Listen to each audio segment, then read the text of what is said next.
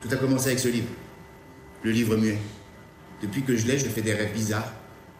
Comme des souvenirs qui ne m'appartiennent pas. Quand je me réveille le matin, j'ai l'impression d'avoir passé la nuit dans le corps de quelqu'un d'autre.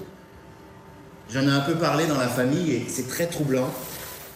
Certains de mes rêves sont en lien avec des événements du passé, des secrets bien enfouis dans le terreau familial.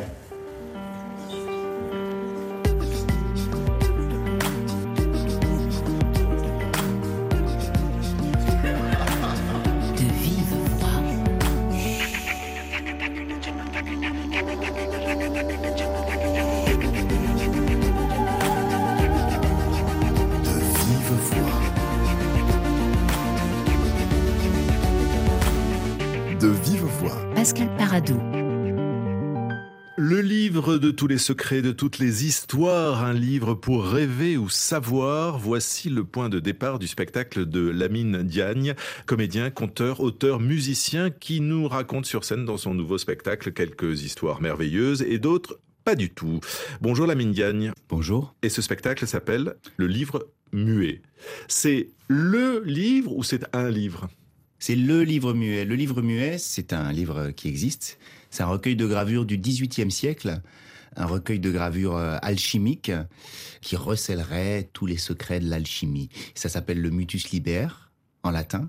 Et c'est un livre que j'ai trouvé un petit peu par hasard euh, chez les bouquinistes euh, des bords de Seine et qui m'a mis un petit peu en travail, en chemin sur mes propres histoires, sur mon propre livre muet, c'est-à-dire le livre de ma chair, de tout ce qu'elle porte comme histoire et comme secret. Vous croyez au hasard? Euh, On ne oui. tombe pas sur un livre comme ça tout à fait par hasard. C'est une façon de le dire. Je pense que les choses nous appellent. C'est ça qu'on appelle le hasard, en fait. C'est des rencontres, des aimantations mutuelles. Il y a un oxymore dans le titre même, car un, un livre ne parle pas. Oui, c'est-à-dire que comme ce livre n'a pas de texte, c'est un livre d'images, de gravures, on dit qu'il est muet. Mais ce qui le rend d'autant plus bavard, puisque chacun peut interpréter ce livre. Alors des, des, des, grands érudits d'alchimie vont interpréter chaque symbole, mais quelqu'un qui n'aurait aucune notion de ce qu'est l'alchimie, ou bien de cette époque qu'est la Renaissance, totalement rentrer avec euh, sa propre inspiration, parce que c'est assez proche de l'iconographie du tarot de, de Marseille, par exemple.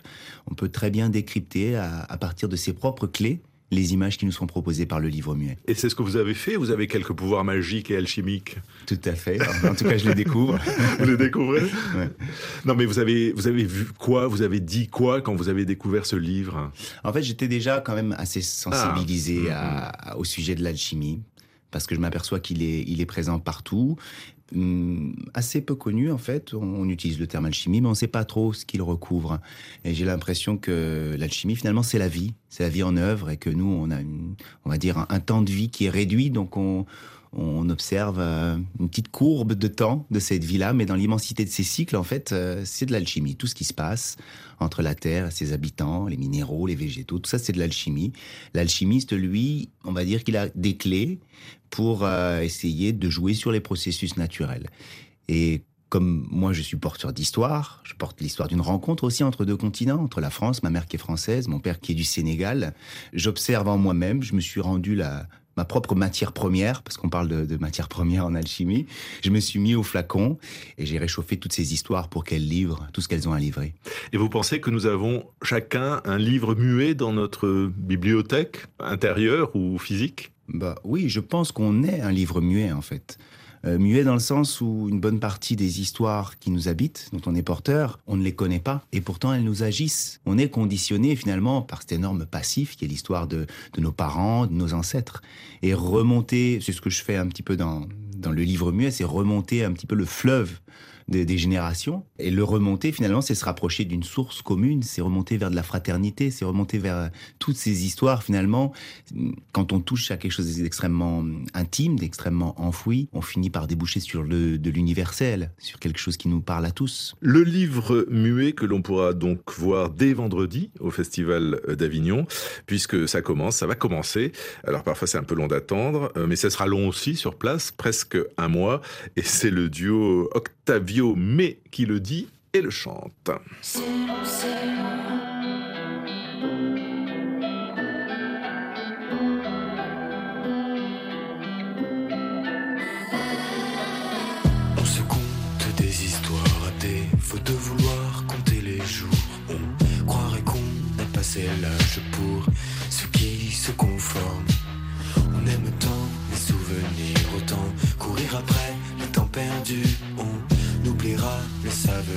Présent à trop partir déçu.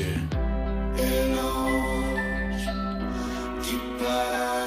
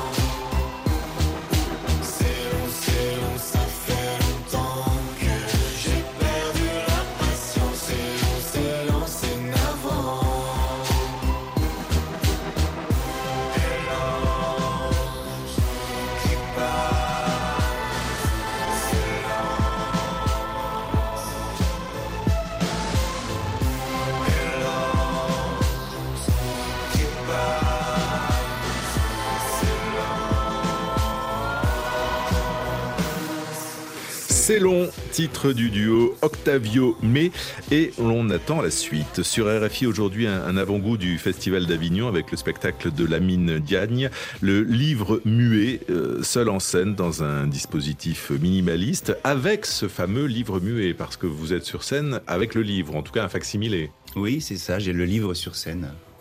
Et j'ai aussi fait faire des agrandissements pour qu'on puisse les voir de loin. C'est des tableaux qui sont magnifiques. Et donc, euh, quand on peut rentrer dans le détail, on s'aperçoit à quel point la gravure était finement travaillée, à quel point chaque détail est important. Et vous dites que c'est un livre de cuisine, enfin comme un livre de cuisine en fait. Oui, euh, c'est pas tout à fait vrai parce qu'il y a, y a d'autres dimensions qui sont en jeu, mais on a l'impression, donc on voit un couple alchimique qui travaille une matière, hein, qui la fait cuire, qui la distille et qui en extrait. Alors je pense que c'est symbolique parce qu'on voit des petites étoiles, on voit des petits triangles, mais euh, il y a aussi toute une dimension d'un plan supérieur qui s'exprime où on voit la lune, le soleil, certaines divinités grecques qui interagissent ou qui inspirent le couple alchimique. Et avec ce livre-là, donc, vous nous euh, racontez des histoires intimes, déguisées souvent en histoires euh, merveilleuses. Et dans votre cas, c'est l'histoire d'un petit prince, qui n'est pas du tout celui de Saint-Exupéry, mais après tout, on a tous le droit d'être un petit prince. Tout à fait. En fait, c'est mon père qui m'appelait le petit prince. Et comme par hasard, quand j'ai entamé euh, l'écriture du livre muet, j'ai été un petit peu aiguillonné par Yannick Jolin, qui est quelqu'un que j'aime beaucoup et, qui a vraiment mis ce spectacle sur les rails, qui m'a présenté notamment Valérie Puech, qui est la metteuse en scène et aussi l'éclairagiste avec lequel je devais commencer à travailler sur ce projet. Euh, eh bien, il s'est saisi de ce petit prince que j'avais simplement cité comme ça pour me dire mais oui, c'est ça, c'est un conte, c'est le petit prince, c'est le roi nègre et c'est la reine blanche. Et à, à, partir de cette entame un peu de Il était une fois, comme dans un conte, on peut parler des histoires euh, qui nous touchent, qui sont intimes, avec cette distance qui est pas la distance du merveilleux, mais plutôt la distance de, comment dire, où on, on s'investit pas dans l'affect, mais on témoigne de quelque chose. Vous viviez comme un petit prince quand vous étiez petit? On m'appelait le petit prince, mais disons que non, j'ai grandi, euh, j'ai grandi dans une cité jusqu'à mes 11 ans un quartier bah, un peu craignos quand même, euh, avec mon père et, et ma mère, et ça laisse des empreintes. Je me suis aperçu que cette empreinte intérieure, c'est-à-dire le, le, le, quartier où on grandit, finalement, elle demeure. On continue à en rêver pendant des années, des années. Ça génère un rapport au monde, et euh, bah, c'est important. Et donc j'en parle dans ce spectacle. Et vous lisiez Saint-Ex, Le Petit Prince? Euh, Non, non. On, ouais. me l'a, on me l'a, on me l'a lu, je crois, quand j'étais petit. Oui, oui, oui, oui, C'est pas trop, pas trop de trucs. J'avoue que c'est pas, j'en ai, j'en ai pas. Un souvenir euh, très très précis. Je sais que je l'ai lu, mais je sais pas si c'est enfant ou plus tard. Et enfant, aviez-vous l'art déjà de, de raconter des histoires? Oui, tout à fait. Ou de vous raconter des histoires. Oui, j'ai passé mon temps à faire ça. j'ai passé mon temps à me raconter des histoires, à les vivre. Parce que quand on est enfant, on a une espèce de corps de rêve qui fait des sauts périlleux, qui saute par-dessus les immeubles, qui vole, qui se bat contre des monstres. Et euh, bah, je pense qu'il était bien, bien en forme, mon corps de rêve à cette époque. Et aussi, j'étais quelqu'un qui dessinait tout le temps. Et dessiner, pour moi, c'était raconter des histoires. Je dessinais des personnages et de leur inventer des histoires. De l'art, donc, de vous faire une famille extraordinaire. Le roi nègre trône sur le canapé. Il se tient tout raide sous sa couverture rose en peau de nounours. C'est sa parure royale, sa protection magique. Toute la journée, il regarde la télé en gigotant ses pieds sous sa pelure rose qui sent un peu mauvais. Des fois, il se lève pour aller jouer au tiercé. Des fois, il rentre tout content parce qu'il a gagné. Des fois, il ne rentre pas. Et le petit prince s'inquiète. La reine blanche est belle. Sa main est douce, pleine d'un fluide qui nourrit mieux que le lait. Le soir, le petit prince fourre son visage dans cette main et il fond, il devient tout petit, comme un haricot qu'elle pourrait garder au chaud toute la nuit. Quand le roi nègre lui parle de l'Afrique, c'est toujours magique. Il lui dit qu'il est protégé par ses ancêtres. Il lui dit que sa grand-mère vient le voir pendant qu'il dort. Il lui dit, toi, dans ta vie, tu n'auras pas de soucis. Tu es marqué. Tu as une étoile sur le front. Toi, tu peux marcher dans ton ombre.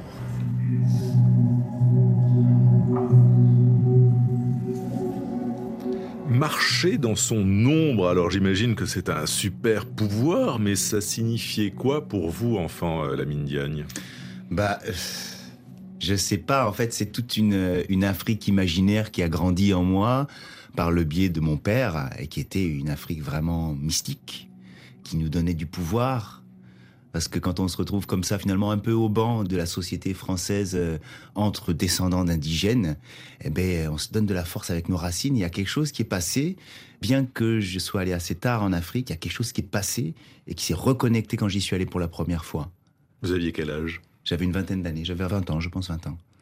Donc vous avez grandi dans le mythe de l'Afrique pendant 20 ans. C'est ça, j'ai fait grandir en moi cette Afrique imaginaire et j'en étais enceinte jusqu'aux yeux.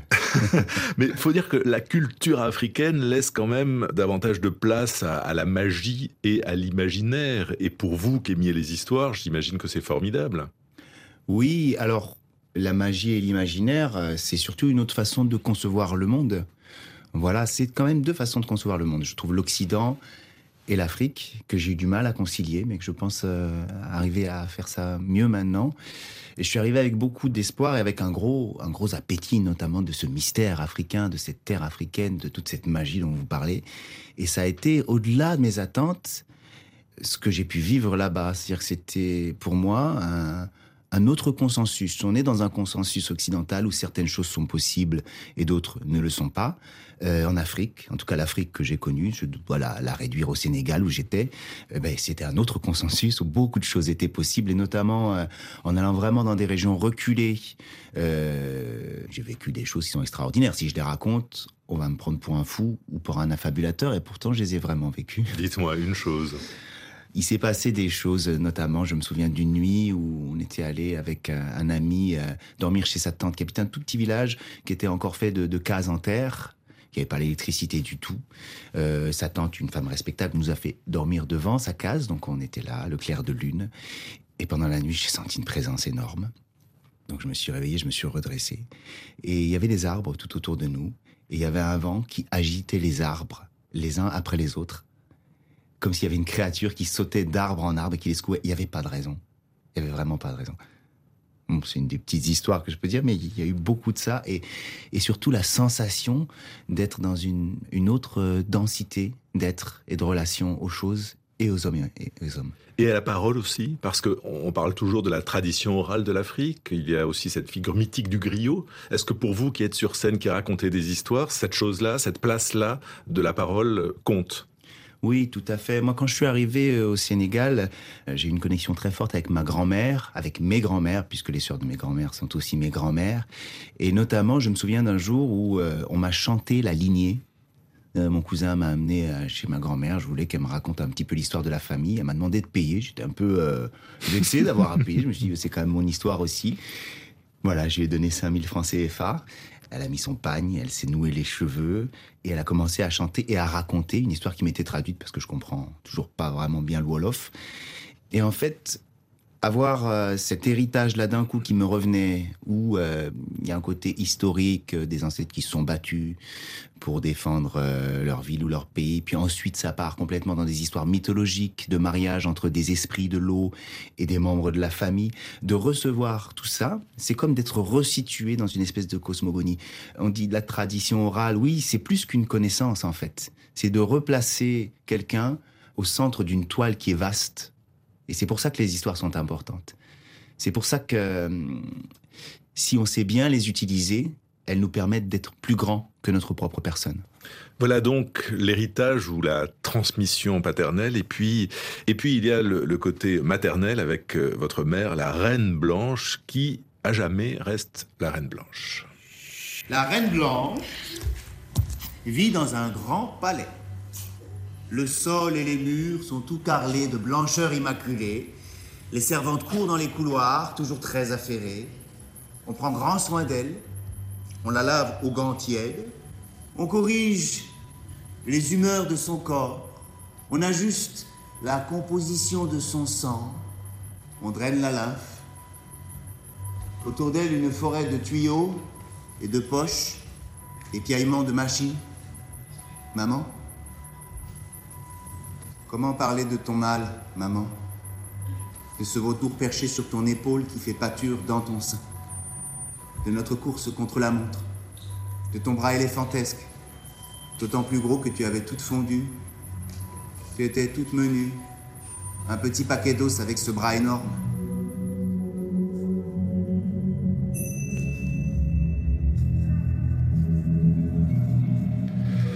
C'est beau à en pleurer, non? De rêver sa mère. Oui, oui, oui. Alors c'est du coup c'est un passage qui est très touchant pour moi et pour le public aussi, puisque on part, on, oui, on part d'un espèce de conte pour finir quand même dans une situation où, où elle est à l'hôpital et malade.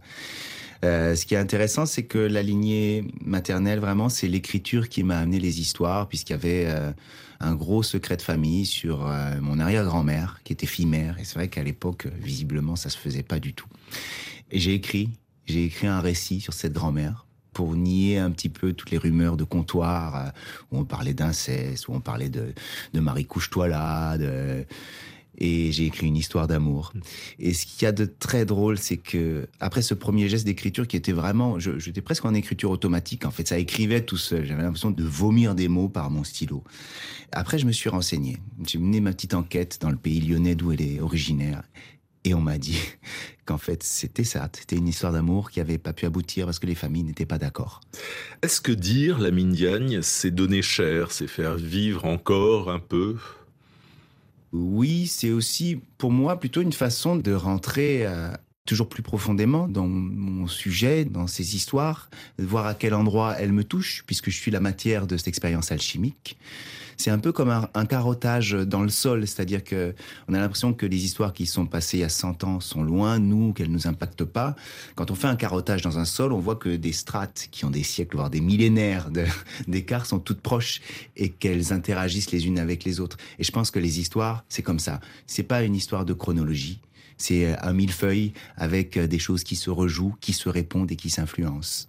Des histoires et des questions. J'imagine mes deux grands-pères assis côte à côte dans la boue? Demba, le tirailleur sénégalais, et le Pierrot, celui qui a épousé la fille de la Marie-Rose avant de partir. Ils boivent de l'agneau et ils parlent de leurs femmes, les plus belles de la terre. Et puis ils parlent de la tripotée de gamins qu'ils leur feront quand ils rentreront. Et puis tiens, ils se lancent des invitations pour après la guerre. Rendez-vous à Dakar pour manger un bon mafé. Rendez-vous à Saint-Pierre-de-Bœuf pour manger du chou farci. Demba le lion, Pierrot le fou, complètement bourré sous une pluie de bombes. Et il la gagne, cette foutue guerre. Par contre, on ne verra pas Demba parmi les troupes de libération. Il a donné son uniforme à une jeune recrue qui ira défiler pour lui dans Paris libéré. C'est vrai que des nègres qui sauvent la France, c'était un peu beaucoup pour l'époque. On veut bien qu'il crève pour nous, mais il ne reste pas pour la photo, ça fait désordre. Et je me demande pourquoi, Madame la France. Pourquoi On connaît la réponse, la mine Diagne? Et oui, là, je parle du blanchiment de, des troupes coloniales euh, lors de la Deuxième euh, Guerre mondiale. Euh, effectivement, mon grand-père était tirailleur sénégalais. Et je me demande, effectivement, je prends un petit peu la France à partie parce que c'est pas juste une question de devoir de mémoire, c'est que ces histoires, comme je l'explique, elles ont une survivance. C'est que ce qui a été institué, l'esclavage, la colonisation, après un, regain de respectabilité pour les indigènes, pour la guerre, et puis de nouveau euh, une image très négative qui a été savamment instillée dans les médias. Eh ben voilà, les résultats sont là aujourd'hui, c'est les résultats de nos élections. Donc euh, je crois que le racisme, il est, comment dire, on nous l'a appris, on l'a biberonné, et qu'il faut défaire ces choses-là, revenir sur ce qui s'est passé. Il y a un proverbe qui dit une blessure qu'on cache sans cesse ne guérit jamais. Donc il ne s'agit pas de faire un monument, il s'agit simplement de, de dire l'histoire, encore une fois. Pour vous, artistes, c'est quoi le, le racisme aujourd'hui, hein, en 2022 C'est une question de place, de regard, de mots? Je pense que le racisme, c'est comment dire une polarisation négative. Alors, euh, c'est pas forcément des couleurs, c'est pas forcément. Euh, on est toujours le racisme, le raciste de quelqu'un d'autre en fait. C'est assez instinctif le racisme. Si un chien est battu par une personne qui est euh, grande et maigre, il va se méfier des personnes grandes et maigres. On se construit des des a priori en fait sur le monde. Alors quand en plus euh, c'est véhiculé par la famille, par les médias, par le milieu dans lequel on évolue, on a des lunettes déformantes. Donc ça c'est le racisme et euh, je pense que tant qu'on n'aura pas l'envie de cultiver une forme de fraternité, de dire bon vraiment on est tous les mêmes quoi. On n'est pas pareil mais on est tous les mêmes au fond.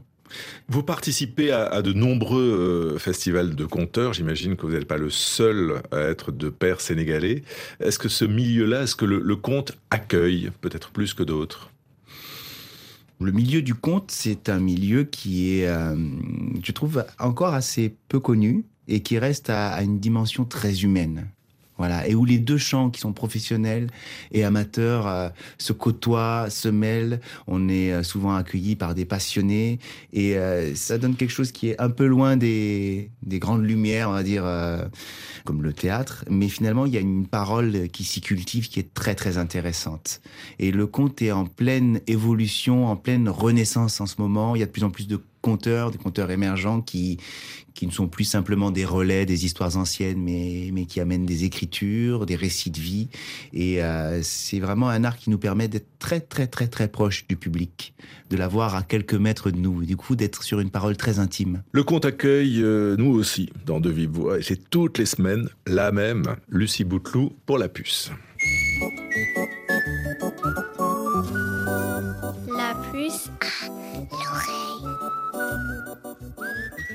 Bonjour Lucie. Bonjour Pascal. Très proche, encore plus proche, on va parler d'intimité aujourd'hui. Une intimité au plus profond de votre âme, puisque mmh. la puce du jour, c'est en mon fort intérieur. Alors, de quel fort s'agit-il? Attention, il y a un piège. Les Apaches. Les cow-boys. La réponse dans quelques instants avec Bénédicte Gaillard, mais avant Pascal. Les enfants.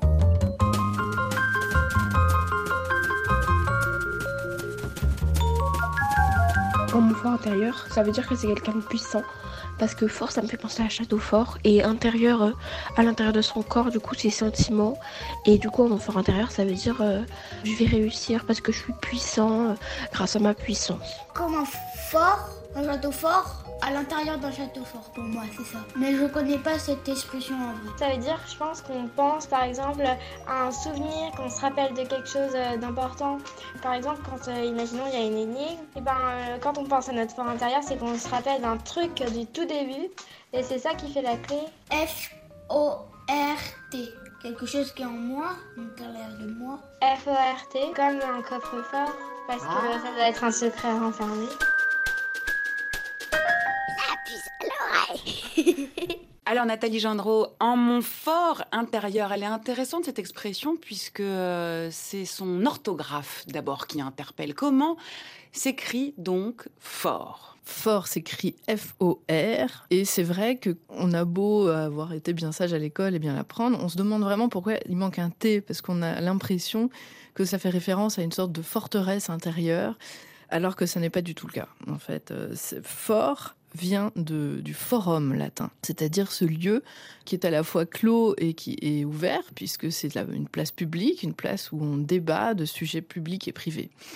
Euh, le fort intérieur, il faut savoir que en fait, ça a coexisté à une époque euh, avec le fort extérieur. le fort intérieur, c'est au XVIIe siècle, puisqu'en fait, le fort intérieur vient du latin d'église, hein. c'est du latin ecclésiastique. C'est le tribunal de la conscience, le tribunal de l'âme, un forum, un lieu où on discute, parce qu'il ne faut pas oublier qu'on pensait être en permanence sous le regard de Dieu. Donc Dieu voit tout, et Dieu voit aussi ce qu'on pense de nous-mêmes. Donc le fort intérieur, c'est une discussion avec soi-même, euh, mais ça reste une discussion euh, spirituelle. C'était une notion très très forte, c'était vraiment un jugement sur soi, sur ses actions, euh, pour ne pas se mentir. Donc le fort intérieur d'un côté et le fort extérieur qui lui renvoie à quoi? Le fort extérieur, c'est très simplement un tribunal. Un tribunal qui, à l'époque, euh, donc là on est dans un tribunal ecclésiastique. Un tribunal ecclésiastique donc qui jugeait les actions euh, des fidèles oui, donc là, on parle de l'Inquisition, hein, mais, mais c'est vraiment euh, un tribunal avec une sellette, euh, un condamné et, des juges. Donc ça, c'est le fort extérieur. Et puis, au fur et à mesure, donc cette expression le fort extérieur a disparu et n'est resté que le fort intérieur. Exactement. Dans le sens, c'est amenuis petit à petit, puisqu'on a de moins en moins, au fil des siècles, l'impression euh, que notre, nos pensées, notre âme sont vues par Dieu. Et donc, c'est devenu petit à petit un synonyme de l'intériorité euh, c'est un peu comme dire en son âme et conscience, sachant qu'aujourd'hui, on n'a plus du tout cette sensation de débat, de discussion avec, euh, avec un autre. C'est une sorte de, fermeture euh, circulaire autour de soi-même. C'est comme écouter son, son, intuition. Exactement. Qui, pour le coup, est une forme, renvoie à nouveau à une forme de, de débat, puisque écouter son intuition, suivre son intuition, euh, c'est comme quelqu'un d'autre qui serait caché en soi. Alors difficile de trouver des synonymes. Hein. En mon âme et conscience, au plus profond de moi. Oui, finalement, en fait, comme c'est une notion qui n'existe plus. Euh, sauf pour les croyants. Euh, mais c'est vrai que aujourd'hui, en fait, on a complètement changé le sens. C'est discuter euh, soi-même avec soi, alors que c'était un, concept un peu différent. Et du coup, c'est difficile effectivement de trouver un synonyme. moi, je dirais en son âme et conscience, ce serait le plus proche.